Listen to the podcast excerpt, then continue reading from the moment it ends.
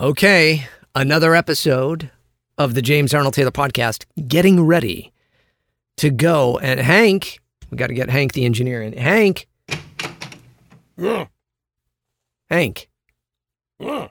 I can't, what are you what are you doing? I'm standing six feet away. I don't get near. You're standing six feet away? Yeah. And what is that on your face? It's my mask. What do you mean? I my mask on.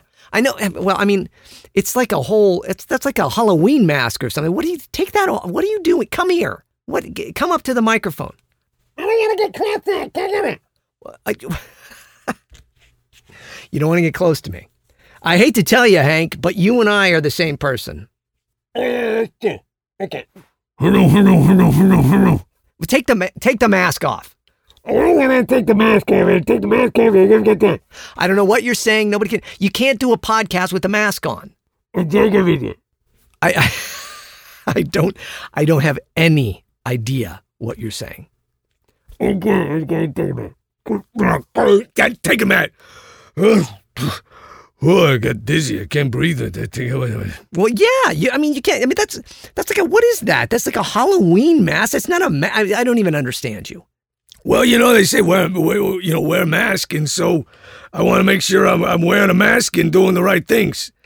I, I think you're you're you're taking this a little too far, and that's I don't think that's what they were talking about. Anyways, uh, Well, all right, you know maybe we shouldn't be too close. uh, yeah, we're fine. We're fine. Okay. The way I look at it, people in your, your own house, especially person that shares the same vocal cords, What do you mean? nothing. People get it. The show's called Talking to Myself. It's me doing the voices. Come on, we all know. Oh yeah, that's true. Anyways, okay, let me test the microphone. Hello, hello, hello. Okay, but I'd prefer you to not spit on the microphone. See, when you do the hello, hello, hello, you kind of spit everywhere. Well, I'm just saying that's why I put I'm putting the mask. No, don't put that. Hello, hello, hello, hello. Okay, no, nobody, can- nobody can understand. But you know what? Why am I fighting this? Actually, why, why am I arguing with you and trying to get you to actually be on the show in the mask? Uh, the the What do you mean? uh, nothing. Why don't you just go and eat an onion sandwich? Ooh, but I can't even imagine eating an onion sandwich and then putting that mask on. The smell inside that must be uh, something. Yeah, it's a sight to behold, man. Okay, I, I don't know what you said, but I think you said something about it being a sight to behold. Yeah, that's good. Okay. Well, uh, why don't you go get Billy then? Let me get, get Billy in here and he'll, he'll help me out. Okay. Hey, hey, Billy. Hey, Billy. What's it today? What, you, you got a mask on too? You guys are wearing a Halloween mask. What are they? I don't know. His was like some weird kind of alien thing, fake, like a knockoff Star Wars one. What is that that you're wearing? Oh, that's, oh, is that Obi Wan Kenobi? Yes, I to come over now. That's it. Okay, Billy, I can't understand with them. Can you take the? I appreciate the Obi Wan Kenobi mask that you're wearing, but can you take the mask off? It's okay. We don't have to worry about the social distancing here on the podcast. Okay, we're in a studio. We're in a contained environment. It's all good. Everybody's been deloused. It's it's fine. It's fine. All right, it's fine. Take the mask off. It'll be fine. Yes, sir. Okay, sorry. I am. Should I not be? I shouldn't be too close to the microphone. I shouldn't be close to you now. No, you can get, you can just go to the guest mic. Uh, you, both you and Hank, you know, there's another microphone here that's the guest mic. You guys don't need to talk on my microphone. I'd prefer you to not talk on my microphone because that is a little too close. Look, I'm uh, the whole social distancing, I get it, but I, you know, for me personally, I just never really like people getting in my space anyways. So just go to that microphone. Yeah, this microphone. Yeah. Yes. Okay. Oh yes. Hello. Hello. Hello. Hello. Okay, don't, you don't need to be Hank though, right? Billy, how are you? I'm I'm doing very good, sir. Yes, yes Mr. James. Yes, James. James. Sir. Sir. Sir. Uh, sir. Social distance, James, a lot. okay, all right. Are you hanging in? You're you're being well. Uh, family's good. Everybody's safe and healthy. Oh yes. No. No. We're doing all very. We're doing very well. You know, we're we're all doing very well too. I think most people, I think most people are doing very well, and that's certainly my prayer and hope for everybody that everybody's doing well. I just wanted to check in with you, and it's good to have you on. You haven't been on the show in a while, uh, in in any big, you know, we haven't talked to you. So now, you know, you're an intern for the show, Billy. Yes, sir, Mr. James. Uh, just James. Yes, sir, Mr. Just James. No, just James. Just James. Okay, whatever. Um, you're an intern on the show, so you are a student. You normally are like, how are you doing classes and stuff? Well, no, so you know, I do do all the classes from you know on the, on the Zoomers. You're like Hank now. The Zoomers, Zoom, the Zoom. Yeah, you know the Zoom. Okay. You Zoom classes. Do you are you finding though, Billy? This is what I'm hearing now because I have a 15 year old daughter, as you know. Oh yes, no, uh, Lydia. She's very she's lovely. She's very nice. Okay, yeah, back off. And she is getting, and some of her friends they're talking about now. And it, I love how all of them create these new sayings like instantly out of nowhere, but they're getting they're getting Zoom fatigue. Are you getting the Zoom fatigue with your classes? Well, you know, I mean, if that means that I'm getting a little fatigued by having to do everything for just on the Zoom and all of that, then yes, sir. Yes, I actually am getting the Zoom. I didn't know that that's what it is. Yes, I'm actually getting Zoom fatigued. Yeah, you are. And after that last sentence, I'm getting a little Billy fatigued. I'm sorry? Nothing. Yeah, a lot of people are getting the Zoom fatigue, meaning they're spending too much time on the Zoom. Just Zoom, Zoom, Zoom, everything Zoom. Everyone, oh, we'll all meet via Zoom. It's crazy. It's it's a little crazy, but you know, look, I'm really I'm I wish I bought stock in Zoom back before all of this, huh? If we all known that you buy a little stock in Zoom, not that I, I don't really buy stocks anyways, but that's the saying, you know. You, you- boy, if I'd known then, I could have bought stock in Zoom. Who's that guy? I don't know. Is that my like uh, that's my accountant guy or something? Huh? Hey, yeah, how you doing, James? Yeah, I'm your accountant. I don't know if I trust you if you're my accountant. Oh, anyways, hey, uh, Billy, we should get. Well, I'm glad you're doing that. Don't get fatigued, though. Try not to get fatigued. Oh, I'll do my very best, sir, Mr. James, sir, James, James, yes.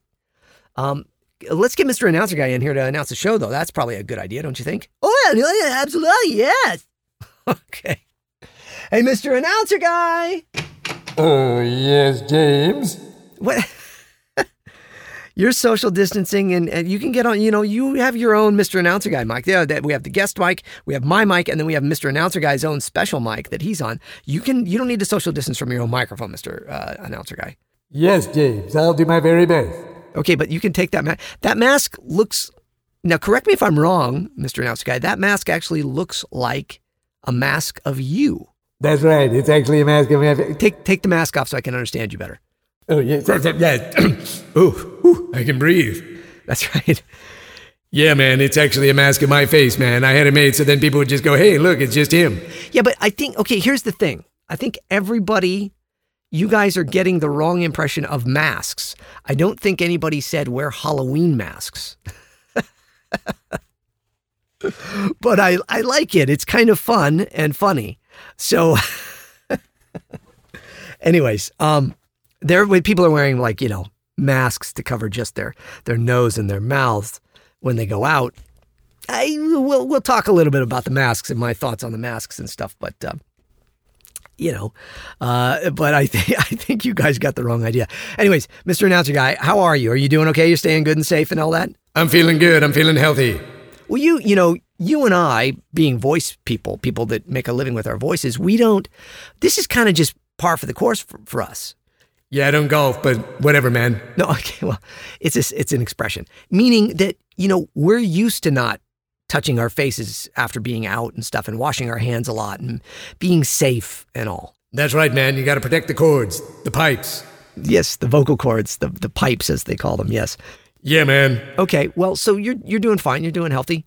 I, you know what I just did? I had a session for Fox, and I had to do your voice just just before we started the podcast. That's right, man. It was the season finale of Animation Domination. That's right. I'm sad.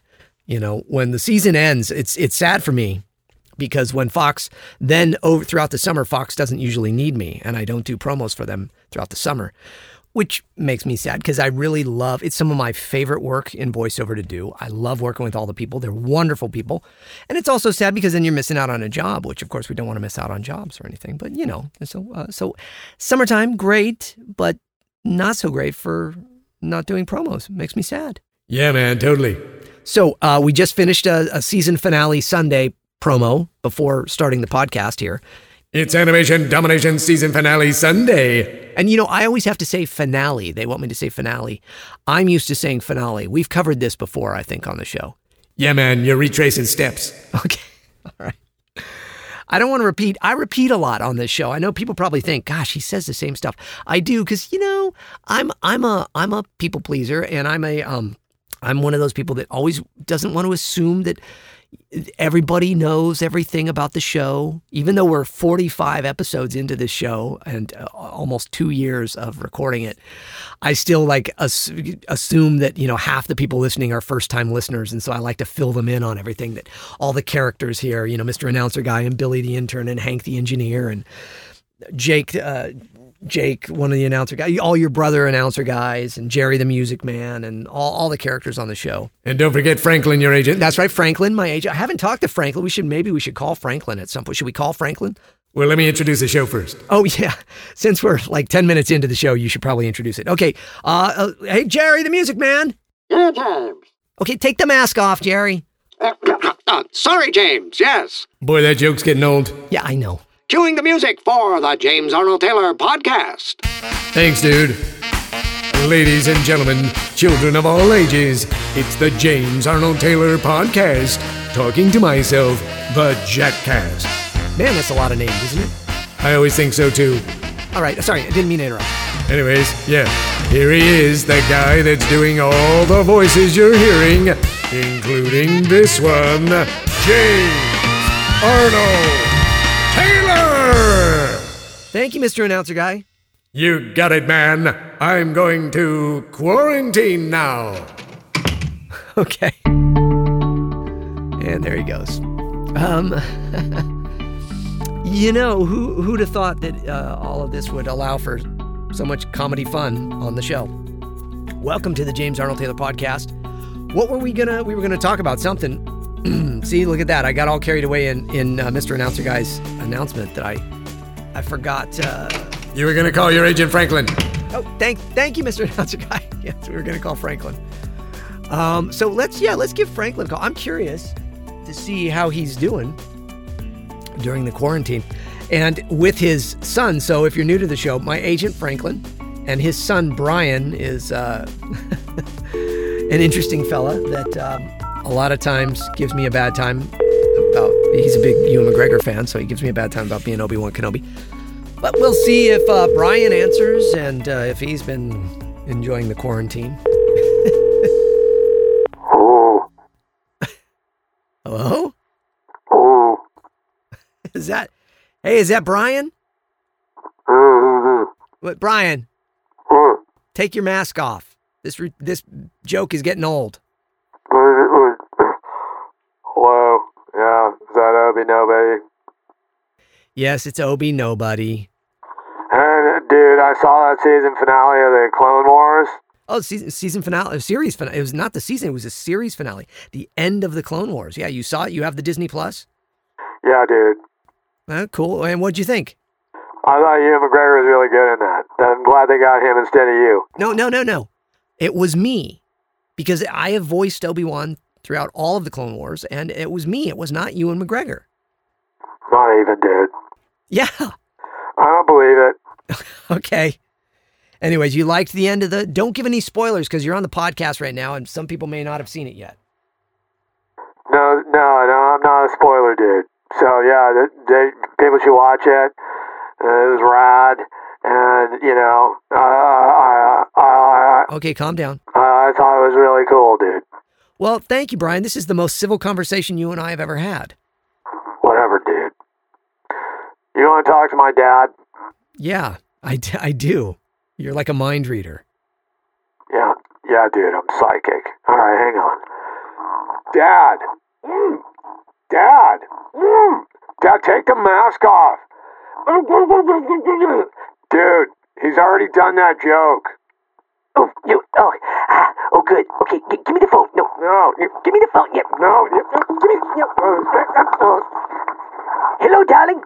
Oh, I got so excited. Toot. Hi, Franklin. Uh, good to have you here on the podcast. Uh, you were doing the whole mask and social distancing thing too, there, yeah? Yeah, I didn't know if I should take the phone from him because you know I I, I want to keep my distance. Yeah, but you guys are family, and you know you you wash your hands and stuff. I think you know people. You don't want to take it so far that you can't be around the people in your house. I don't know. I don't know if I want to be around Brian even even without the social distancing. oh, oh. Yeah, yeah, that's well, fair enough. So it's been a busy time though for me as a voice actor people are going, oh gosh, can you still work? Because a lot of Hollywood, Hollywood is shut down. Now you represent other people besides me. You represent talent on camera and stuff too. Yes, I represent all the big stars and the, the, the famous people, and then you. Gee, thanks. So uh, has it been uh, harder for people? Yeah, everybody's scrambling. They all want to put together a, vo- a voice of a vocal a voiceover booth, and then have it in their homes like you. But you've been doing this forever. I've been, I have been, I've had a home studio for 26 years or more, just a little over 26 years. Oh my goodness. Oh, So I am very used to having a home studio and recording at home and doing all this. It's not a big deal to me. And so, yeah, everybody's been calling me. I know because I've been sending them to you. No, don't, don't, Franklin, come on. What? I just said you so you know who would know how to do that is Jimmy Arnold Taylor. You don't call me Jimmy Arnold Taylor, I hope. I do. I do behind your back. Okay. You know I don't go by Jimmy, and I don't like the Jimmy. I know. I know. I'm just giving you a bad time. Okay. So uh, people are people are looking to build their home studios now. They're all getting a little frantic, a little crazy about it because everybody wants to do voiceover now. Everybody wanted voiceover before. I know, but now it's even more so, isn't it? Yes, darling. It's even more. Everybody, voice, voice, voice. I know, I know, I know. It's crazy.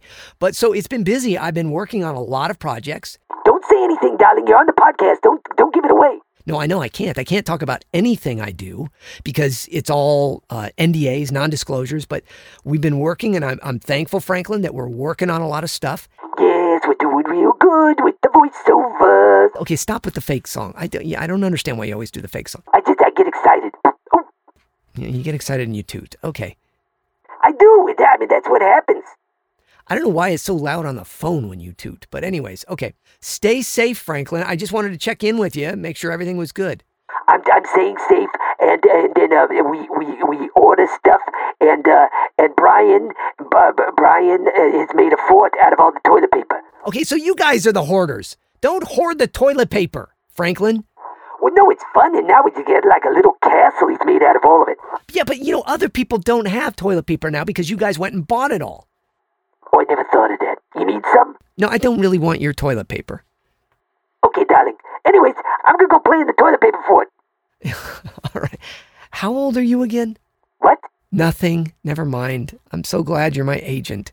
Oh, me too, darling. I was kidding. What? Nothing. All right, Franklin. You and Brian go play in the toilet paper fort and social distance with your masks on. What's your mask, by the way? I wear I wear a Bozo the clown because I like I love Bozo and he, he makes me smile and laugh and he kind of scares Brian.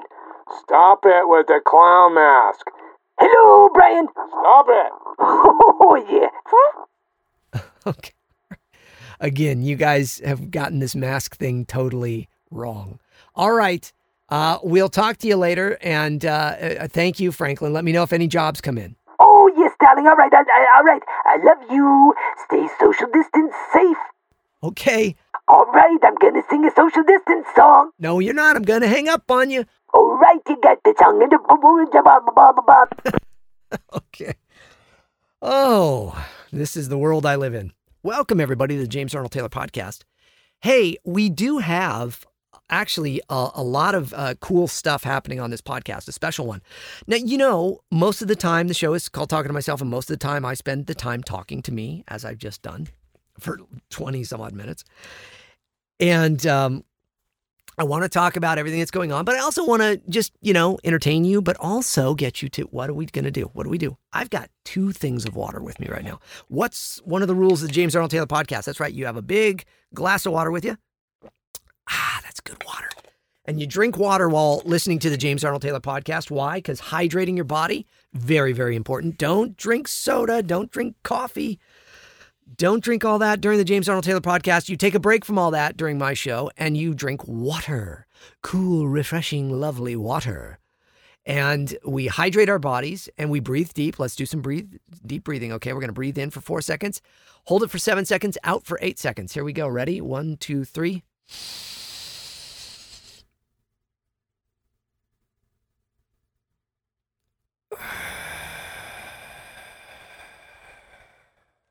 Do that while I'm talking to you now.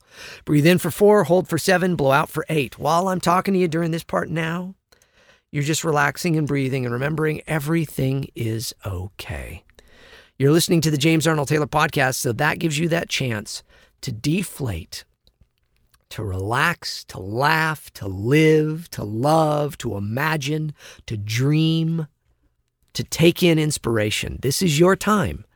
This is my giving back to all of you that are wonderful fans of, of me and my show and my work and whatever I've done in cartoons and and video games and stuff, being the voice of all these characters all these years. This is my thanks to you. So breathe, drink some water, relax. Don't think about the news and all the junk going on. Let's just breathe. Let's just take it in. If you're listening to this show right now, that means you are a living, breathing human being with dreams and goals and stuff, but it also means you've made it through. You've made it through some tough stuff. And you're ready to just relax, to laugh, to experience something. Life, it can't be that bad if you're taking the time to listen to the show, okay?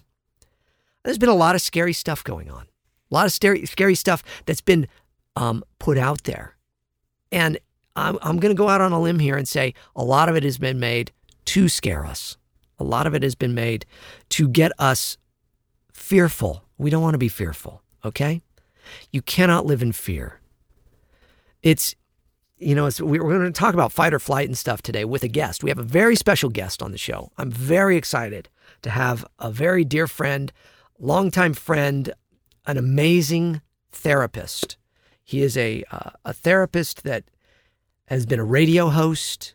He's he's been an actor, a speaker, a singer-songwriter, a stuntman, a police officer, a writer, author of a book, a fantastically talented man who also is the epitome of what I'm talking about calm, cool, and collected. He does not fear in times of trouble. You know why? He's seen it all. This man has seen it all. He really has. He's gone through the gamut in life. He's gone through the hardest things people will go through in life. He has. Um, and, and we're going to hear from him. But here's the here's the cool thing. With all of that said, you're going to laugh, you're going to enjoy, you're going to be inspired by the time that I spend with a very dear friend of mine named Joe Sikora. Joe Sikora is a therapist and a wonderful guy that I sat down with and talked to, and that's what the bulk of this show is going to be today is my time with Joe talking about how we cope with all of the junk going on and how we just deal. So right now I just want you to get into that mode and go, "You know what? I started listening to James's show so I could laugh, I could relax, I could take it in. It's exciting when that comes up and I get my notification that a new episode is up. But by the end of it, I'm going to have tools in my belt, in my holster to pull out and use when I'm feeling afraid, anxious, uh, perplexed, depressed, frustrated, angry, I'm going to have tools. Because that's also the goal of this show on a regular basis is for me to give you more than just entertainment, but to actually give you tools. In my regular life as an entertainer, I give you entertainment. I provide that. And here's the here's the line that gets blurred for all of us celebrity folk, all of us people in the uh, in the in the public eye, is we go, oh, that means I have a platform to talk about what I believe politically or religiously, and yes, I do talk about my spirituality here. I do, I do, but it, sometimes people use it as a platform to push things. I try to make it as a this this show is the one place where I talk about things that are deeper than what I do as an entertainer and I always try to respect the boundaries of that to say, here are my thoughts. Here is how I live. Here is what has worked for me. Most importantly, here's what's worked for me in my life. Here's the tools and techniques and things that I do on a regular basis to make me get up out of bed every day and start my day on my knees, actually, in prayer, thankful to God, and going, now I'm going to conquer whatever I need to conquer today. Look, your day could be as difficult as dealing with tons of people on a Zoom call and conferences and juggling work stuff, or it could be as simple as I just have to make sure the garbage cans get taken out because it's trash day to day. And that's it because there's so little to do right now. But you know what? Here's what I say write it down, check it off the list. Write down those simple things. Do laundry today. Okay, it's laundry day at the Taylor house because it's it's Monday as I'm recording this. And uh, so it's laundry day and cleaning day. And so, and it's trash day. And so all those things are happening. So those things get put on a list. At the end of the day, you check it off. Even if it's something you would do, I mean, you could start your day with a list of brush my teeth and get out of bed. And if you're at this point, somebody that's having difficulty with life, it's good to write those things down. And then at the end of the day, after you've done them, check them off the list. You know why? It gives you a feeling of accomplishment. And even the smallest little accomplishments in our life can build bigger ones throughout our life and build new habits and new disciplines and new reflexes in us to go, ah, not so bad after all. Yes, I can accomplish things. If you can accomplish the little things like getting up and brushing your teeth in the morning, you can accomplish the big things like dealing with that person you don't want to deal with, having that conversation you don't want to do, trying to find new work. Now, I've been getting emails from many of you. Got one from a fellow named Rick in the US that I'm going to read after I play you Joe's thing because I want to get to Joe's thing and talk about being unemployed and life and what do you do and all that. So we're going to tell a little story and all that, but that'll be after we listen now because this is going to be really helpful for all of you. So for you now, my time with marriage and family therapist Joe Sikora here on the James Arnold Taylor podcast. Take a listen. Mr. Joe Sikora, I thank you so much for joining me here on the show, on the on the Jatcast as we call it. That's what we, we call it. You know, me and the fans, the three people that listen. We call it the Jatcast. Thanks for being on with me. I, I listen, so you're up to four. That's okay. Great, great. So now, um, you have done so many things in your life, and that I I want to touch on that because I think a lot of people that listen to this show are searching for goals in their lives and what to achieve. But what I love is you've been an actor, you've been a stuntman, a police officer, you speak regularly to people, a radio host, a podcaster, a TV host, a singer, a songwriter, and a therapist. It's called ADD. My wife frequently asks me, What are you going to be when you grow up? I go, I don't know. Still figuring it out.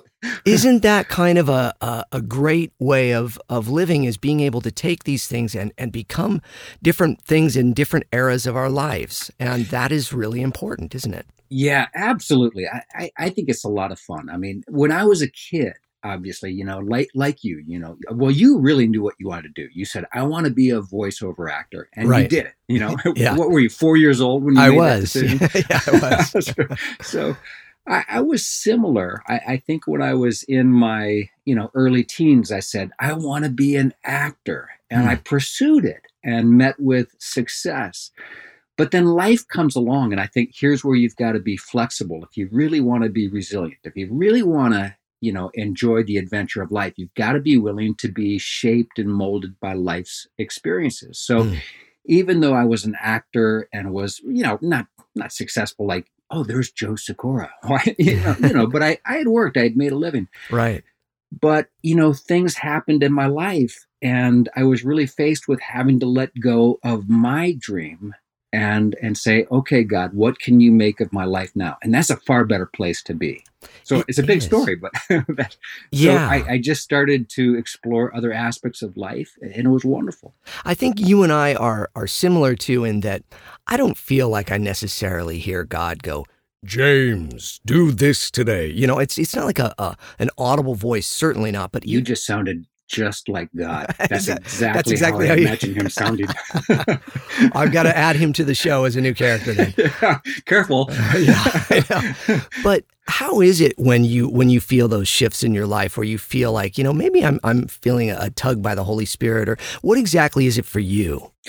You know, yeah, you're exactly right. I, I, you know, I never heard that voice like Joe. You know, I want you to now be a cop. Yeah. Sometimes, sometimes it's the desires of your heart. You know, like mm-hmm. while I was an actor, I, I, had family members who were in law enforcement, and I thought, man, I want to do that too. You know, there, there was just right. something fun about it, and it was that desire of the heart. And so I pursued it. I was a reserve cop for ten years and just did it for free and loved it. Hmm. But then later on you know, when my hand was really forced, and again, we can talk about that or not, but when my f- hand was really forced because my life circumstances were challenged and changed so yeah. significantly. Yeah. It wasn't like I said, yes, now I want to become a full time police officer. I kind of went kicking and dragging. Really? And yes, because I thought, I, I, have got to do something. I got, Mhm. I've got to take care of my family. I've got to make more, you know, more money. I had to let go of my dream, Yeah. and so it was very difficult. So I, because I, just kind, of, I had to reconcile that being an actor maybe wasn't God's call for me. Maybe that was just Joe's desire. Hmm. And so I, I had to let go of that and say, okay, I'm, I'm going to do this. But it wasn't really like my heart's like, yeah, this is what I really want to do. And I, I think that's the whole idea with faith is sometimes you have to let go of your own desires so that you can be shaped and molded and called out to do something uh, different by God.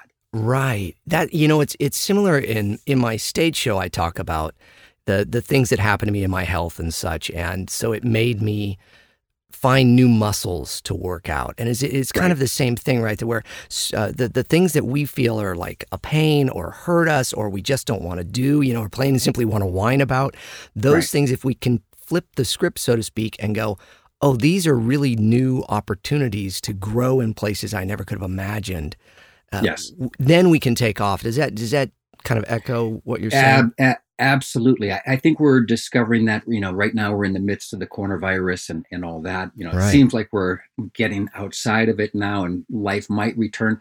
But a lot of lives have been shaped and changed and challenged. And a lot of lives have been destroyed too. There's no doubt about Yeah. it. But I think that no matter the obstacle, and this is where Joe the therapist now comes in, is like, Mhm.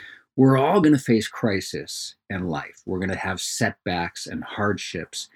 And if you really want to learn to thrive despite life's difficulties, you've Mhm. got to say, okay, now what is the opportunity? How can my life be reshaped and molded? How can I begin anew? And I think we're going to find this with the coronavirus, people coming out and refashioning new lives, new careers. Right. Uh, but like with you and your health crisis, with me and my family's, uh, you know, health crisis, Right. you know, sometimes that's what we're allowed to do is to say, okay, now what? And with faith, I think that's a, a great opportunity. it's like, I have no idea how to do this, but okay, God, I, I've got to do something. Now what? How do I do this? Yeah, and he comes through if you're really open to that.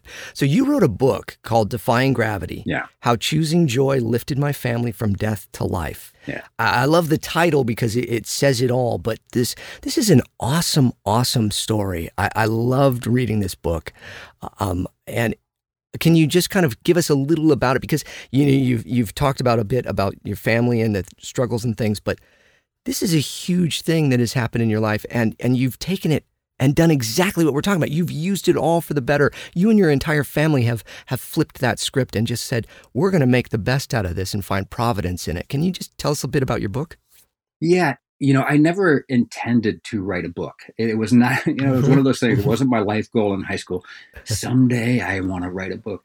It wasn't like that. I, uh, it came out of a process. Uh, I used to, you know, write these Christmas letters and people would get them. They said, Oh my gosh, they were so funny. What a great story. And then tragedy hit my family. Long story short, my, both my, first, my oldest son, when he was seven years old, he was diagnosed with a rare neurological degenerative disease that would Mm. lead to his death. And he died a, a few years ago at the age of 24. I'm so sorry. Yeah. And so I, I, I, I was writing all these Christmas letters and they got kind of depressing for a couple of years.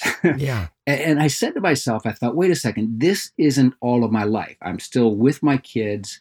We're living joyfully. We're doing a lot of cool and fun things. hmm And I, I thought, okay, I've got to start writing about what is good as well in my life. You know, not run from the struggle, but write about the whole adventure of life. Now, what do you do? Because I was really faced with having to redefine, okay, what is life all about?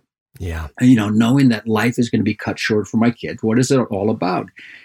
So my Christmas cards got a little bit deeper, and people would call me and they said, "Oh my gosh, I laughed and I cried and I laughed and I cried." And then somebody ridiculously said, "You should write a book." and being being just enough of a nut, Yeah. I shouldn't admit that as a therapist. I said, "Yeah, that's a great idea." yeah. You know, it was one of those things. That I, I don't know how to write a book, but I'll, I'll just figure it out as I go. Uh, Oh, great man. metaphor for life because I, I think, you know, we, we all have that opportunity. So I began writing it and then rewriting it and then the third draft and the fourth draft. And I sent it to a publisher and it got turned down. And I wrote another draft and just sent it to more people.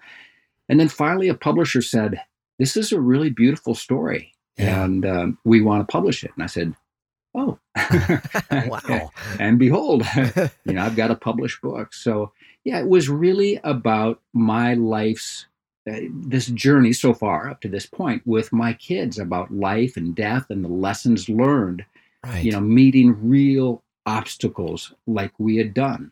yes. And so it just came out. And I think part of it was that cathartic experience. I think I was trying to figure out, you know, what does life mean now? What really matters now? How do I mm-hmm. find meaning and purpose now? And so part of the book was me working things out, trying to understand what had happened. And, and you know, part of it was just to share this experience and try to encourage and instill hope in other people who are facing, you know, great difficulties. Well, it, it is exactly that. It's very inspiring and it is just a beautiful read. And it is, it's like sitting, you know, I've known you for many years. So it's, it's like sitting there and hanging out with you and you just telling a story, but a very compelling story, a very emotional story, but also a very fun and light and uplifting and funny story as well. And and Yeah. people go, "What? You know, how can you combine those?" you managed to do that for not being a writer. You know, uh, you managed to write uh, one heck of a book in that regard, and I just I thank you for it.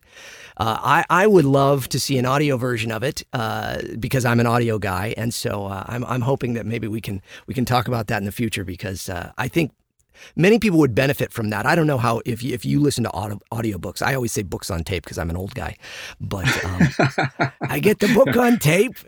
book on eight track. Is I that eight track? eight track. Reel to reel? What is Yeah, Yeah. but um, I, I feel like it would also be a wonderful way for people to hear that story through your your own voice and and such too. So I, I hope we can I, see that I'd happen. like to do that. We'll definitely have that conversation because I uh, I would like to do that. Yeah, Uh, maybe I should just have you read it. And, No, and one no, no, no, You could do all the different characters. no, how do you can play my wife. it has to be you. So no, but it it really is um, uh, an awesome, awesome story, and I highly recommend people go. It, so uh, it is on Amazon, and uh, I've seen it in bookstores uh, locally as well. Uh, I know at my uh, Barnes and Noble, I've seen it there and such, I believe. But it is Yeah. Defying Gravity. Is uh, you can really just if you if you search Defying Gravity, it'll it'll pop up. But then the uh, subtitle: How Choosing Joy Lifted My Family from Death to Life uh, uh, by Joe Sikorra, and I should I should say it is S I K O R R A, two R's. Get those two R's in there, right? yeah, well, you spell it correctly. Not Yes. many people can do that. You've got talent. Gosh, so many things we could talk about in so many different directions, and that was the one fun thing you said before we started. You're like, we can go wherever on this, and I I love that we can. And the one thing too, again, I think most of the folks that listen to my show. You know, they're they're pop culture fans, they're Star Wars fans, they're comic book fans and stuff, but they're also fans of finding who and what they are in life. And Yeah. that's why I thought it was such a great fit to have you on here is to talk about those things. There's a lot of young folks, I think, that listen to my show that don't know what they want to be yet, Joe. And so so what do you say to a young person like that that, you know, comes in for uh, you know, to talk with you or or just, you know, asks your advice over a cup of coffee when they go, I just don't even know what I want to be yet. Is is there a starting point? Yeah, I think I think that's a great question. And, and again, for me, my own personal life experience, like you said, you know, I Mhm. was uh, I was an actor and a stuntman and a cop, and I'm now a marriage and family therapist. I've done different things. So I would say, first of all, you know, recognize if you're in your 20s, your 30s, your teens, or whatever it is, that you don't have to have all the answers. What you Mm. have to be willing to do is to fail at things. Ah. I, I think a lot of young people, especially these days, you know, they, Yep. there's no doubt about it. The science, the research says we are suffering more, the young especially, with anxiety and depression. And, and I think the biggest reason why, and there's a number of reasons why, is that we don't think it's okay to go out and fall, fall down, or fail. Right. And I think if you really want to discover who you are, you've got to be willing to go out and try things and look like an idiot or fall down Yes. and fail. I look like an idiot frequently. no. But but I, I I think that's it. I would say you know just go out and experiment because at some point you're going to say to yourself, oh wow, this feels really good. I love to help people, or I love story, or I love to write, or I love to. And I think that's important to find out what you love. right. But I, I would want to say this with the caveat that you know, like for instance, you knew very early on that you love doing voices. You love to, you know, make a story come alive with your voice. Right. But we also have this capacity in our brain, this God given capacity to Mhm. actually grow and do things that we never thought we were good at. So I'd say, even if you thought, oh, I'm a really great athlete, maybe I should be a pro athlete. Mhm. No, maybe you're really gifted in this area, but you can also grow to become something that you never thought of. Mhm. And here's the example I would give from scripture. I always think about this Peter, the apostle, right? Yep. Before he was an apostle, he was what? He was a fisherman. Fisherman, yeah. he, he was a professional fisherman. Yep. And Christ comes along one day and he says, Peter, come follow me. He drops the nets. I mean, he becomes like a leader of the church. He becomes a, a great apostle, an evangelist, a, The Rock. right the rock A- and, peter didn't have this experience he didn't have the degree he didn't have the training but god was able to shape and mold that and and he was willing to go out and and make a fool of himself and fail and he did Mhm. right? Yep. he denied christ. He did all sorts of things that were mistakes. So i would say again to young people if you don't know what it is that you want to do i would say just risk and try things. Be willing to fail. Yeah it's a great teacher you know? That's where i'd start you know? Yeah. Yeah. Okay. Thank you. No, I think that that is a really important thing for people to hear. I, I do say it uh, often, not as well as you said it, but I say it. and but you and- can say it with different voices That's right. So it- if I do it in a funny voice or as Obi Wan Kenobi, then it's all fine. Yeah, But, yeah. but it really is the truth. I mean, I didn't know. I knew I wanted to be a voice actor, but I got into stand up comedy. I got into radio, and I knew those were going to help me. Yeah. But I also thought, you know, I'm having fun doing them. Even if this isn't the goal, because I didn't just instantly become a voice actor. Right. I, you know, at 17, 16, I was a stand up comic. 17, I got into radio. And it wasn't until I was in almost my 30s that my career as a voice actor actually took off. right So I think that that's the other uh, component of it is is patience and time. Yeah. And I say to uh, people a lot of times that you know don't go and quit your job and and jump into that dream thing. Work on it on the side and such. And certainly right now with the whole coronavirus thing going on, a lot of people are out of work. I'm getting letters from a lot of my uh, Wow. listeners saying, you know, I was fired for the first time in my life. I was I was let go. I was furloughed. I, I don't know what to do. And and I thought, well, this is an opportunity to start building up those things of here's that dream job I always wanted. There are opportunities now throughout this time that is kind of a crazy time. But here's a chance to kind of spread my wings a little. Obviously, you got to do it carefully though, too.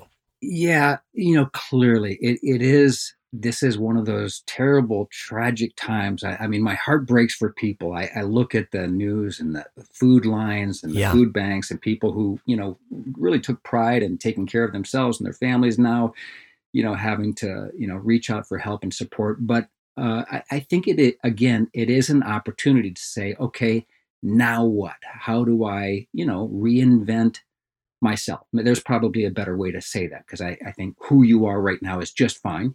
Right, But- right. you know now what is the opportunity? And uh, it Mhm. might take a while you know and and you might have a lot of starts and stops but absolutely try you know? I mean you've got to keep going. Uh, it, it really is about the adventure of the journey. And Yeah. and sometimes you know you you think and you you know famous people and successful people. I, I do as well. Yeah. And sometimes we have this mistaken belief that, oh, when I get there, then I'll be happy. Uh, but it's not true. It really is about the journey. It's about being excited about, hey, I'm I'm trying this. I'm moving in this direction. Do you remember that old song? Well, you're a radio guy, so you know Yeah. that Neil Sedaka. I miss the hungry years. yes. I miss the hungry years. A beautiful song. One of my, one of my favorite old songs. I, I know I sound really corny now, but a beautiful song. But he talks about, I miss the hungry years. And, and for me, I think, yeah, it's those times when you were really beginning that journey. You know, for me, it was like I remember when I was first married and living in a studio apartment in Santa Right. Monica with my wife. For five years, I lived in a one room room, house, Yeah. whatever you want to call it. And it was wonderful because we were both pursuing the dream. We were creating a life together.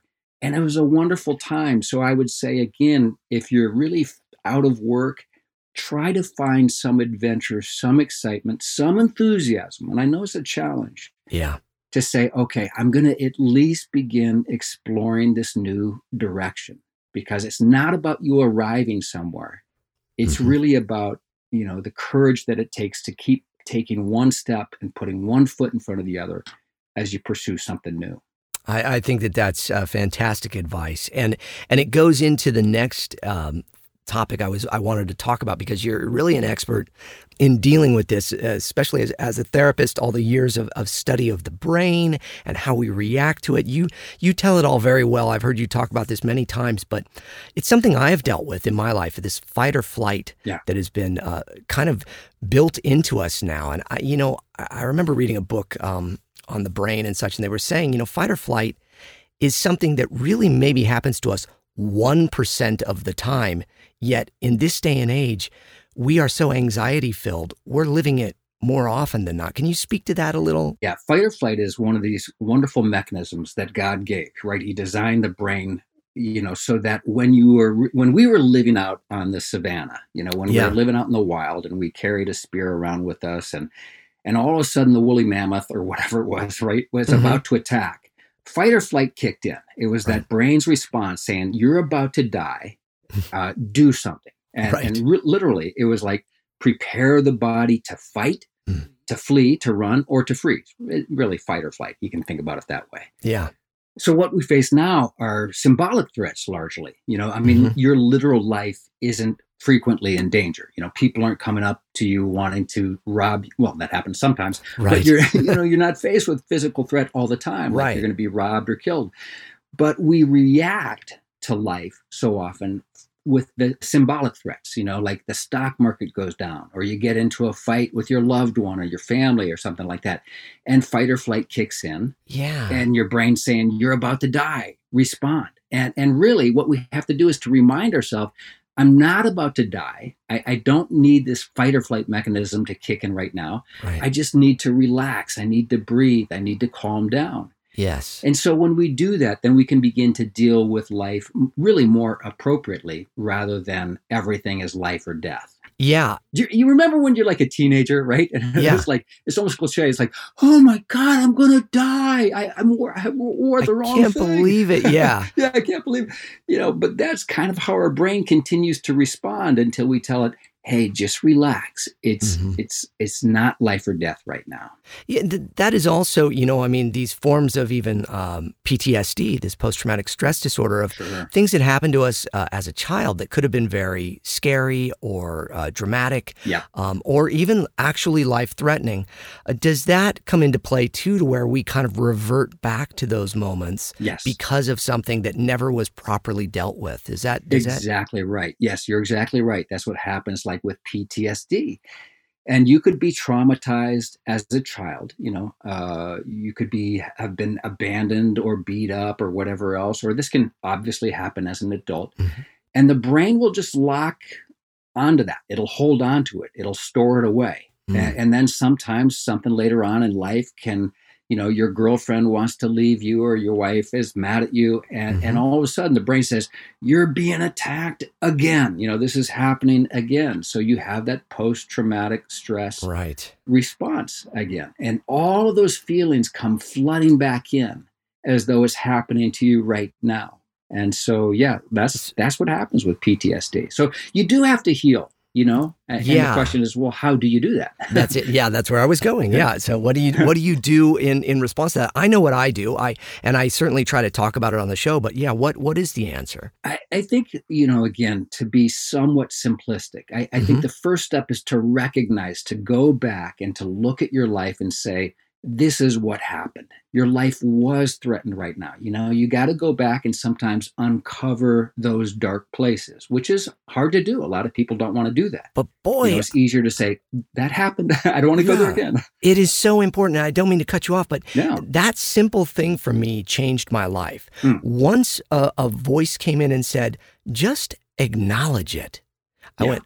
Oh, because I'm somebody that needs that acknowledgement, that justification, or what have you, and and this is why this is happening because that happened. Oh, right. Yes. My brain was able to just uh, calm down and then go, okay, so when I'm in a dark place and I was afraid of the dark as a kid, I'm using as an example, Mm-hmm. that's why my pulse goes up a little and, and I don't feel safe. And I have to I have to remind myself this is a reaction to something from before. Yes. But the amazing thing is is how well the brain responds to that. Yes, yes, exactly right. We're we're far more resilient. We're really meant to you know, God made us wonderfully resilient, Mhm. but we can't suppress what happened. You know, it doesn't work. In the gospel, right? Jesus says, "Pick up your cross and follow me." Right. He doesn't say follow me and everything's going to be easy, right? Right. In other words, there are going to be difficult things in life, and our job isn't to run from them or suppress those feelings.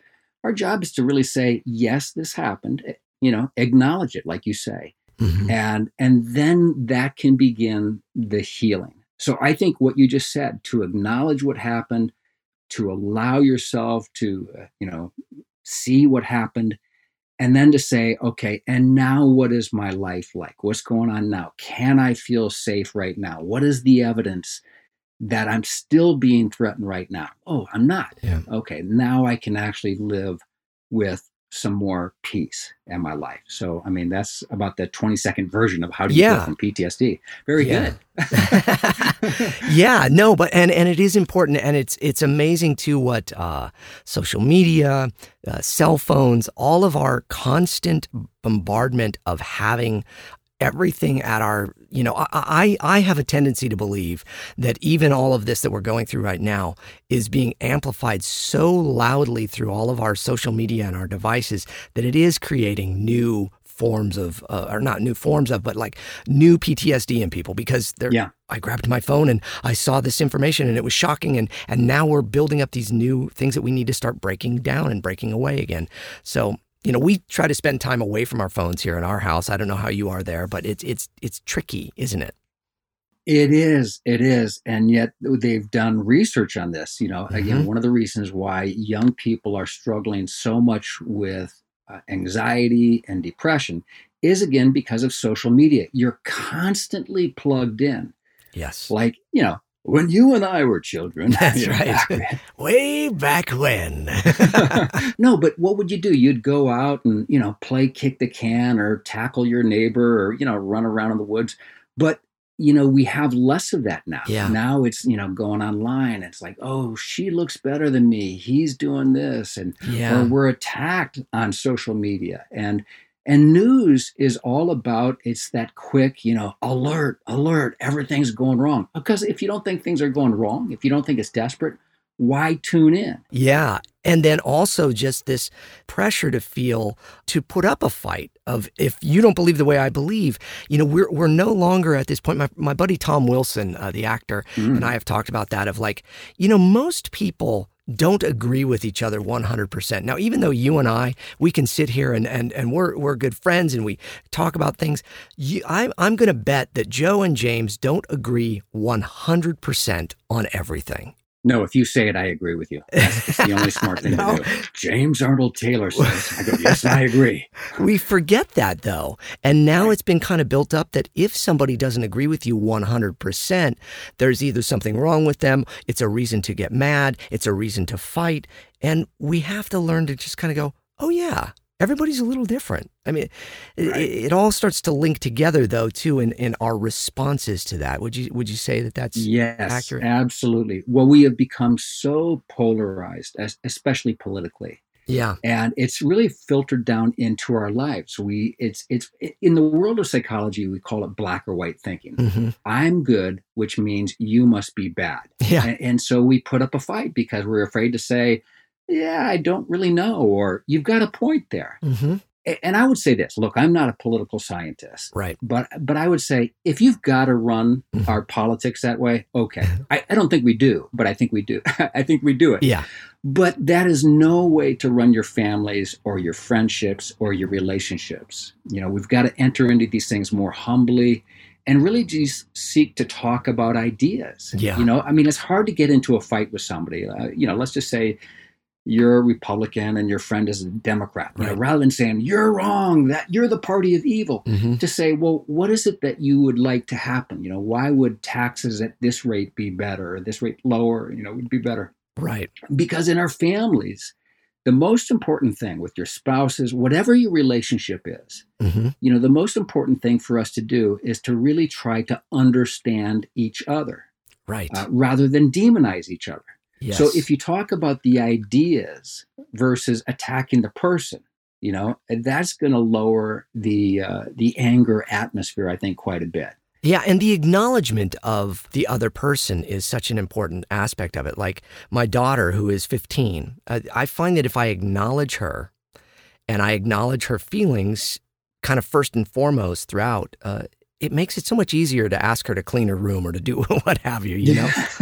yeah, And I find it in my marriage as well. I find it with my friends that, you know, it's it's it's that acknowledgement that we're kind of missing now, or we Yeah. feel is an underhanded attack, or we just don't trust. And and some of that is goes back to the fight or flight. This just kind of this weird thing that we've built up. And so I just try to have this place. This I call this the Jat Fellowship here. yeah, The other thing that I say on this show is know what you believe and why you believe it, but also know more than you want to know in life. yeah. I like that. That's yeah, that's great. I think that that kind of goes back to it is is we don't want to know more than we know. We just want to have people agree with what we know. And if we're willing to know more, it really makes us uh, wiser people and able to communicate with just about anybody, wouldn't you say? Right. Yeah, absolutely. You know, some people wonder, you know, as a therapist, right? And I, I know Mhm. you're a, a, a fan of therapy. You're open to Yes. the whole idea of talk therapy and everything else. Absolutely. sometimes people uh, you know they'll they'll leave a session i'll go oh man I, I hope i helped them they'll come in the next week and they'll say that was the best ever and, and then of course i'm nodding my head like of course it was right i, I know but then i'm thinking what did i actually do and the truth is this here's the secret about really great therapy is we all have this tremendous need to be heard Yeah. to be seen, to be understood. And the vast majority of therapy is really giving people the opportunity to be understood, to be heard, to be acknowledged. Right. And that's really the gift of therapy. And if we can bring those same principles, that principle into our relationships, hmm I hear you, I see you, hmm that's a great gift that we can give each other. We really don't have to agree with one another. Right. What we have to do is to understand each other, to see where we're coming from Yes. and and that lowers you know any tension it's like oh i, I get it hmm because you know as a parent right you've got this beautiful daughter 15 years old Yep. there are a lot of things your daughter's going to come to you and say daddy i want to do this. Yeah. and a lot of times to be a good parent you're going to have to say no honey we can't do that. Right. right? And there's a couple of ways to do that. Uh, i'm going to paint in broad strokes here. Sure. the first way is like no how dare you ask me to do that? We can't do that. Right? Yeah. and she's going to feel really bad. She's going to shut down. She's not going to feel heard understood and right? It's going to lead to bad feelings. Right. but you can still say no to her. Hmm you know you can say oh honey I, i'd love to i'd love to take you to disneyland today but you know we can't because of this reason and but let's go out and play or maybe you know next year we can go to disneyland. She's going to feel okay with hearing no hmm right? She's going to Yeah. feel okay because you've heard her you understand her you you acknowledge her desires and that's really an important principle. Yeah. and I, I think the more that we can do that the more truly we can get along with each other Yeah, and remembering that those principles are for uh, you know all ages too, because I think that people can certainly relate to that example, but we forget then when we're talking to our you know 65 year old accountant and we're arguing about this, that, or the other, or our boss who's this age or that, that it's the same thing. It never stops. We're all still responding to things that have happened to us throughout our whole lives, right? And so we still need that response. So Yeah. really important stuff to share here. Yeah. You know, I've always been very open about my faith on this show. I talk about my faith all the time, and and uh, um, quite a large amount of my audience is is Christian. But then there's a lot of folks that are not. And what I find uh, to be fascinating and, and wonderful is, you know, I have atheists that listen to the show. I have uh, folks of just other belief systems that that listen, and they say, I like just hearing you talk about your faith. Uh, I like that you're just you know open about it. You're not pushing it. You're just explaining it.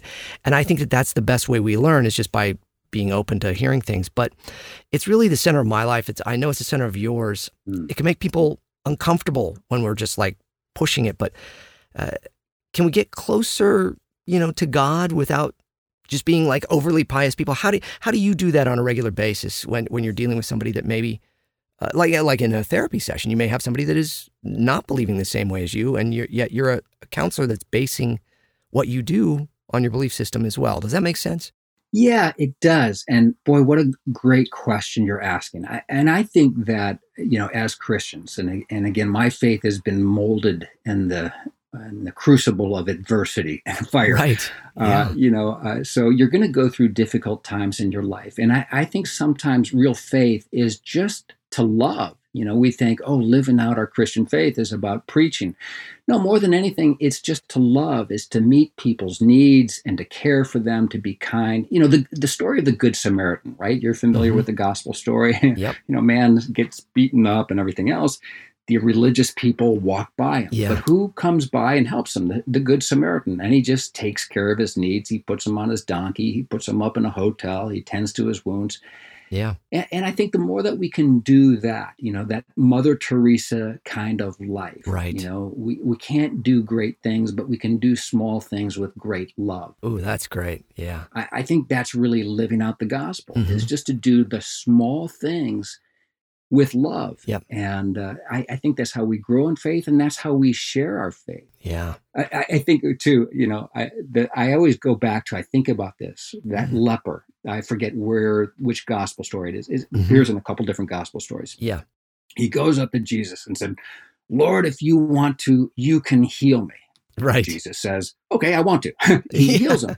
But then he gives him an interesting instruction. He says, Don't go talk about this all over town. In other words, he says, You don't have to blab about this. Yeah. Your cleansed, your grateful life will bear witness to what I've done. Hmm. And I think the more that we can live with gratitude, I, I think that's bearing witness to our faith more than anything else. Yeah. And, and from a psychological standpoint, I can say that the more that we live with gratitude, the healthier you are. I mean, secular researchers and therapists have come to this conclusion that you know, Right. making a gratitude list, focusing on the blessings in your life, the good things in your life, that's going to make you healthier and happier. Absolutely. And, and I think that's the best way to live out our Christian life is to be grateful. so, It, it is amazing. You know, we start our day with prayer uh, together, my wife and I, and then uh, Mm. as a family we do.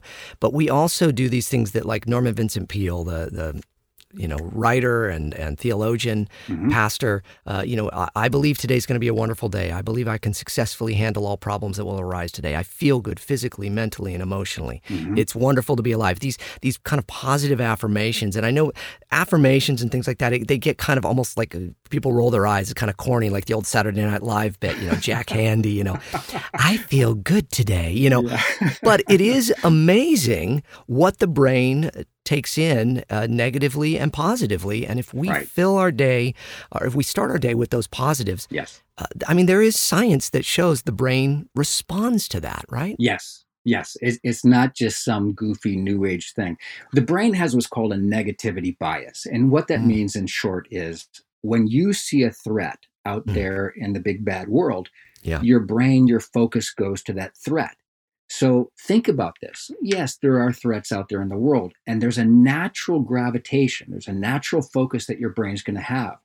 But if you're always focusing on those negative things, your heart, your mind, your soul is going to fill up with the negative. Right. So you've got to be conscientious. You've got to consciously choose to focus to see what is good hmm and right. As Paul says in Philippians chapter 4, these things that are good, that are true, that are noble, that are beautiful, focus on these things. Yes. You know, sometimes we have to make that deliberate choice to choose and focus and to see what is good in the world, to choose to see what is good in each other, because that makes us healthier and happier, and that makes the world a better place. Absolutely, and that goes to kind of, and we kind of wrap uh, in in this in that, you know, what are the things we can do during this lockdown time, during this quarantine time, this time where we're kind of alone? Uh, I I fill myself with positive things. We put on some good music. I like a lot of jazz. I'm putting on old turn to my turntable and playing some old, you know, uh, music like that off of records, but also listening to, to psalms and things. Yeah. But we're also watching, you know, more positive things. I like watching shows that make me laugh, that make me feel good, you know. Oh yeah. and, and Yeah. so, and you and I are both obviously movie and TV fans, being actors uh, Yeah. and, and such. Is there anything for you that's like a go to kind of movie or show or song or album that you put on when you're kind of like, I, I'm kind of fighting against it?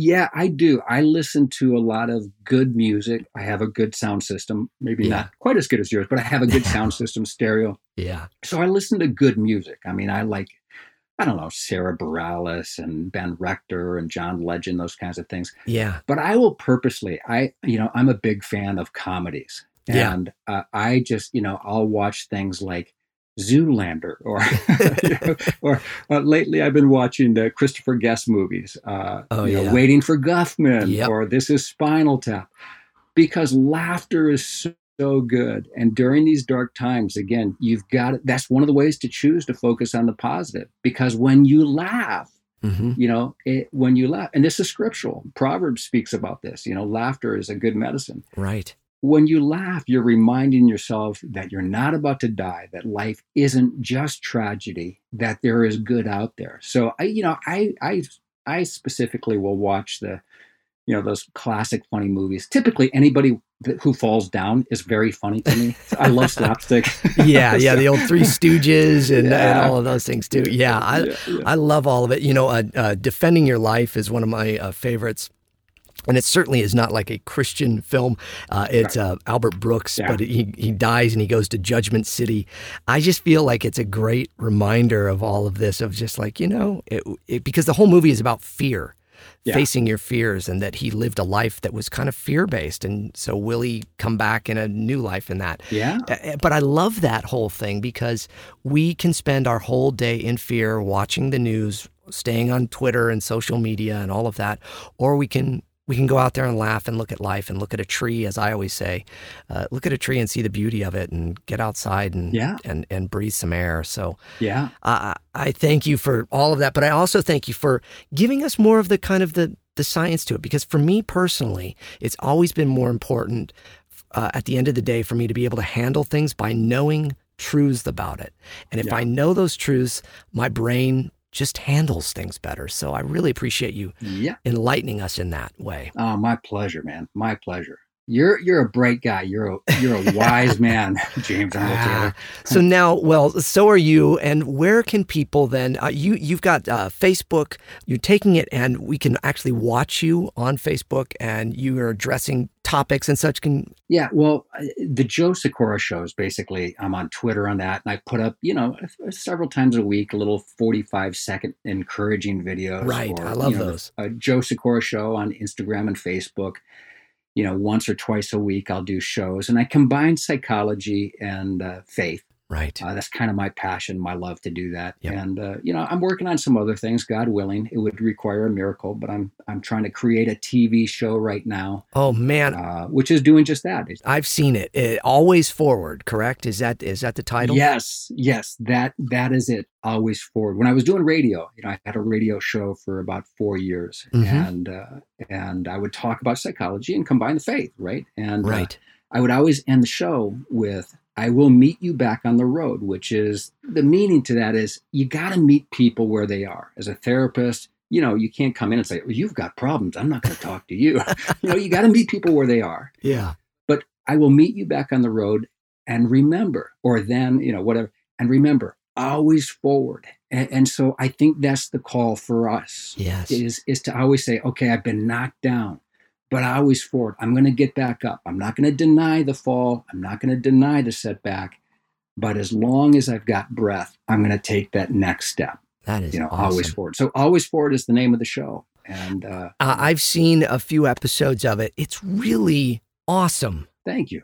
It kind of reminds me of uh, shows that I love, like uh, uh, Cesar Millan, the Dog Whisperer, where you know he like he goes, he gets in his vehicle and he goes out to the person's house and he kind of interacts with them uh, to address their their issues with their their animal or something. Right. You're doing it with people's minds, with their the psychology that we're dealing with on a regular basis.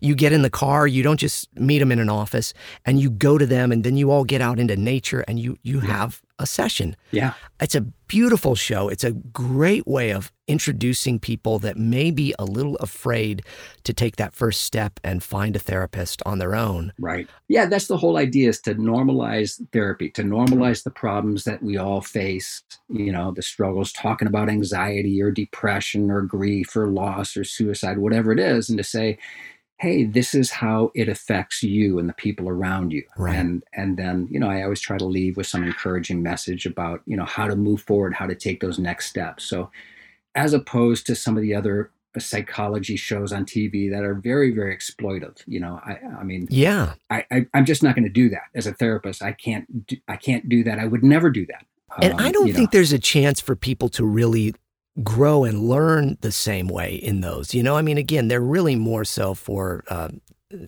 you know, titillation, uh, if you will, Right. of, of, of the, ooh, look at this. Uh, Yeah. This leaves you with the ability of, now I have some tools by watching Joe with this person or that person dealing with a problem that's very similar to mine. So I'm hoping and praying that this show you've created really takes off on its own and, and that we find a place for it to be. And so I hope everybody listening will will follow you and and spread as much encouragement to share and get this show out there as well too. Ah, thank you thank you i appreciate that yeah. And then your your Twitter handle, your Instagram handle is joe uh, Sikorra show Joe Sikorra all Show. Yeah. Yeah, All one Joe word. No Sikorra. no Yeah. underscores or any of that. Yeah. So and No. I'll post it here as well. But uh, Joe, I thank you so much. Again, uh, I I am just honored to call you friend and to have you on the show here and to help. And I, I hope maybe we can do this again sometime, uh, and and maybe even take some people's calls and stuff because I have the I ability to take calls. do so that. Okay, I would good. love to do. You're doing great work, man. Keep it, keep it up, and uh, God bless you and all that you're doing. So I'm a big fan of everything you're doing. well, God bless you, my brother. I appreciate that so much. Joe Sikorra, ladies and gentlemen, thank you for being on the show. Yes, Joe Sikorra. So you want to go to Instagram and follow at the underscore Joe underscore Sikorra, S I K O R R A underscore show. The Joe Sikorra Show. Follow him on Instagram, follow him on Facebook. Facebook, he does these beautiful, you know, like half hour or sometimes more talks on various things and takes letters and emails or whatever, you know, kind of answers questions that he's been getting and talking about things that are very topical, very timely. Check out the Joe Sikorra show. What a great guy. Please buy his book as well, Defying Gravity. Go to Amazon.com. It is not an expensive buy. It is a very compelling and I mean this in the best way, easy read, meaning a few hundred pages, you go through and you're entertained, you're ensconced in somebody's life that has, has again seen it all and dealt with the hardest tragedies you can deal with and has found ways of doing it with joy. That's amazing. Okay. Joe Sikorra, what a great, great guest. Hey, I wanted to get to one email before we end the show. I got a letter from a fellow named Rick in the United States. He says, I was just laid off yesterday. I've never been unemployed in my life. I'm full of fear for my family as the primary breadwinner. I don't know what to do. I'm going to go back and listen to your podcasts again.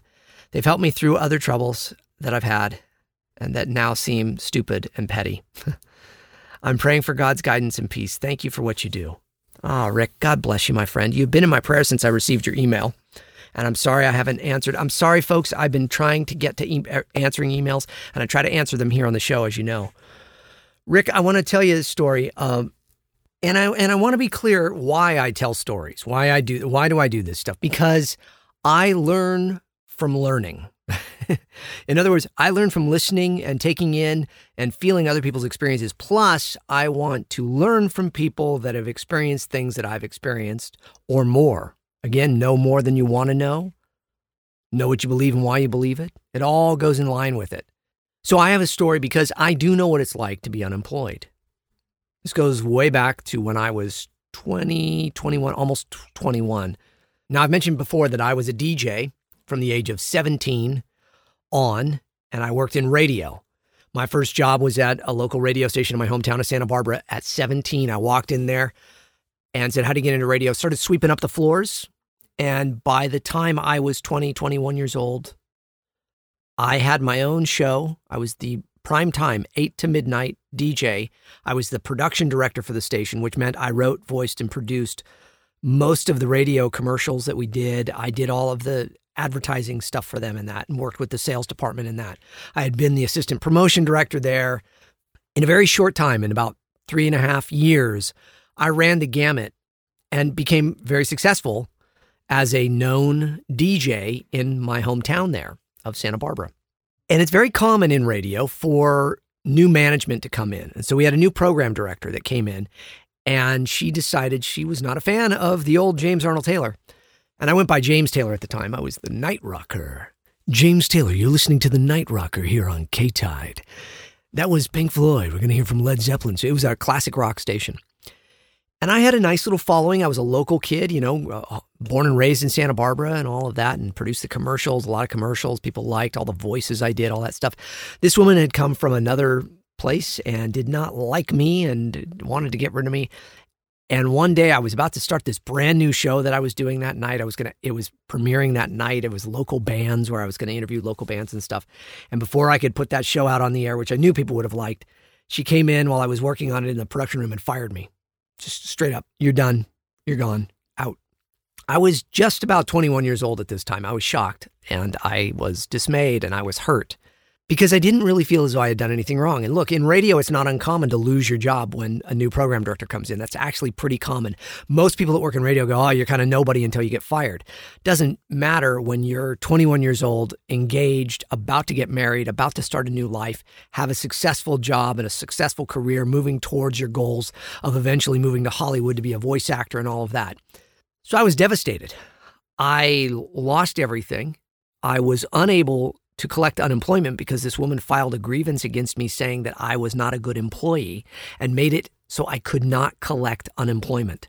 So I had to move out of my apartment, moved back in with my mom. Thanks, mom. Let me sleep on her sofa while I was completely unemployed, had to borrow money from my aunt. Thank you to my aunt.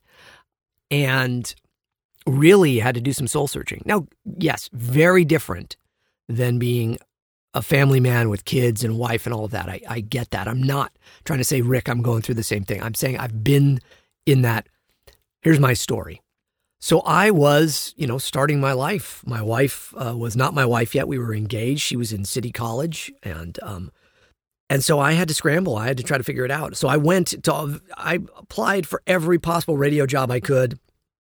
And of course, Los Angeles being one of the biggest radio markets on the planet, nobody was going to hire me. I was just a local DJ in a small town, even though I had a pretty great production ability because uh, I was producing things and doing voices, and I, I was very creative production wise. But I, I sent tapes out. So you had cassette tapes back then, and I sent tapes out everywhere, and I tried to get a job, and I could not collect unemployment because of this woman. So I had to file a grievance with them and and uh, put it into arbitration and mediation and with the unemployment insurance and all of that and wait and wait and wait. And months passed months passed and i i got a uh, job offer in north carolina. So i moved to north carolina with the thought that eventually my wife would follow me out there. Once we got married we would move out there and such. Put everything in my of that i owned in my life in a, the back of my pickup truck and I moved to North Carolina. I moved there and I, I drove there for four days. I took, I drove from Santa Barbara, California, which is on one side of the coast, to North Carolina, which is the other side of the country and I did it in four days, which is not recommended. I do not recommend that. I was having like hallucinations while driving and stuff because I was driving till all ends of the night.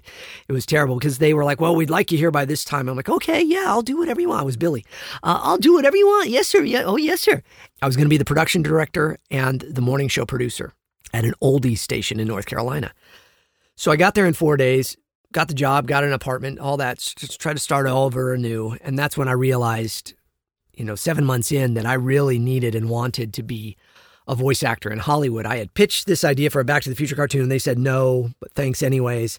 And then within the year, they had created a Back to the Future cartoon that came out and starred my friend David Kaufman as the voice of Marty McFly. Well, good, good for you, David. Um, David was Danny Phantom as well and stuff. But uh, I had actually put a whole pitch together and sent it to him. Anyways, at that point, when I saw that they were making this cartoon even after I had pitched one that was very similar. And I don't, I'm not saying they stole my idea. I'm just saying it happens in Hollywood. It gave me the drive to go, you know what? I'm going back there and I'm going to conquer this whole thing. I'm going to be a voice actor in Hollywood and I'm going to do it. And so I did. So I moved back with no job, no prospects, nothing. And took the, you know, the last paycheck I had had from these folks and moved back home after 7 months. When I got home, this is I got a, a job part-time at a radio station, a easy listening station in town, which was very confusing because then it was this is James Taylor playing James Taylor because there's James Taylor, the singer. Anyways, it was fun. And I get a call from the unemployment office saying, We will hear your case now. Now, this has been months, you know, almost a year. And they finally heard my case. And within the time that I had been at the other station, the station's management fired the program director that fired me. And she eventually had ended up firing the rest of the staff, which had been people that had been there forever and were wonderful people. She fired everybody. And so they ended up firing her, bringing some people back. And they ended up saying she was wrong. And I won my unemployment money and got that money. It wasn't a huge amount of money, obviously, but it was enough to help me get my start back back up on my feet. I was still living on my mom's couch, but the day before my wedding to my wife at the age of 21, the station called me back and offered me my old job back. And I took it and I was there for a little while and then eventually, very quickly actually, moved into working and getting a job in Los Angeles producing radio comedy for uh, the premier radio networks. And you all know that story. I've told it before, but it was part of the story. It was part of the plan. It was part of what needed to happen to make me stronger needed to happen to give me the drive and needed to happen to show some redemption in it too. So I say all of that, Rick, and to all of you that are struggling right now with these things. Trust, trust, trust in the Lord with all your heart, lean not on your own understanding. Know that whatever you're going through is, is there to help make you stronger. And here's the big one. Here's, here's the big one right now that we all need to do. Do not live in fear. Do not live in fear. We are to fear only one thing in life, and that is God. And it's not the same fear, it's reverence. Oh, we've talked about it before, but I'm going to keep talking about it. We have reverence for God. We do not have fear like we fear, you know, the dark or Brian fears clowns. Um, and so some people fear clowns. I'm not making light of that. I know some people fear it. It's, it's scary. But I'm just trying to say we are to live in confidence and strength, knowing that each and every one of these things that are no good. There's, there's no good thing I can say to anybody that has lost a job in this in situation that we're currently in in this world that I honestly believe is just a mess and needs to end. That's as that's as much as I'm going to say about it. This has been a great show. You know, look, uh, there's so much more to cover. There's so much more for me to tell you and talk about in regards to all the things that we're experiencing here. So I just want to say, hang in there. I'm going to do another show soon. I'm going to start uh, probably doing some shows with interviews of some of my friends, some of my good friends, just to help lighten up the mood and talk to people that have known me for years. And we'll just talk about life and stuff and try to inspire you. But I also just want to remind you all stay safe out there. But that doesn't mean, uh, everything that you're getting out there. What I mean by stay safe, what I mean is keep your heart safe, okay? Breathe through it. Don't be a victim of it. Don't let this stuff get you down. Don't let all of the noise of the media and the junk that is going on and the politics that are going on in, in regards to all of this get you down. Remember, we're human beings and we are made for contact with each other. We are made to love each other. We are made to embrace each other.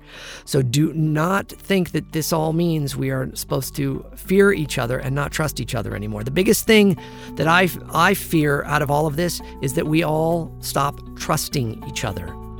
Don't stop trusting people, okay? And let's all remember yes, wash our hands, stay safe, and all of that. But let's also remember we need to love each other. We need to trust each other. We need to not fear. We cannot live in fear. The God I know, the God I believe in, doesn't allow for me to live in fear because He's got this. He's got this. All right? Mr. Announcer Guy, Yes, James. close us out with that legal mumbo jumbo. Here we go, man. Talking to Myself, the James Arnold Taylor podcast is a production of Yumigo Inc., recorded at Chat Studios. Engineered, written, recorded, and produced by, you guessed it, James Arnold Taylor. All voices are parody and should be construed as entertainment only. All music and sound effects used with permissions and licenses through Backtracks Digital Juice, Production Tracks, and Partners in Rhyme. James Arnold Taylor's Talking to Myself, the podcast. Copyright 2020, all rights reserved. Thanks for that. You got it, dude. Okay. Everybody, we're going to get through this. We are going to get through this. More shows to come, more shows coming out. I've been putting out a lot of content on my YouTube channel. Check out my YouTube channel if you have not. Please subscribe to my YouTube channel. Please follow me on Instagram and Facebook and Twitter and all of that. It's at Jat Actor, at J A T Actor. Please subscribe. Please give me nice comments on the iTunes there. Give me thumbs ups, no thumbs downs. Uh, still tired of those two people giving me thumbs down, and now it's two of them. So they're starting a, a trend now. It's two people that don't like me. Uh, but uh, God bless you too. I'm praying for you. I know you're not listening all the way through to my end of my shows because I know what you do is you get on there and you just give me a thumbs down the second you see me post. But if you happen to be listening and you're one of those people that gives me the thumbs down, I'm praying for you. I have love for you. I believe in you, and I know you can accomplish good things in life. So, so please know, James is not against you. I just prefer you to not give me those thumbs downs. God bless you, folks. Don't let the bad stuff get to you. Stay strong, and we will talk to you very soon. Bye bye.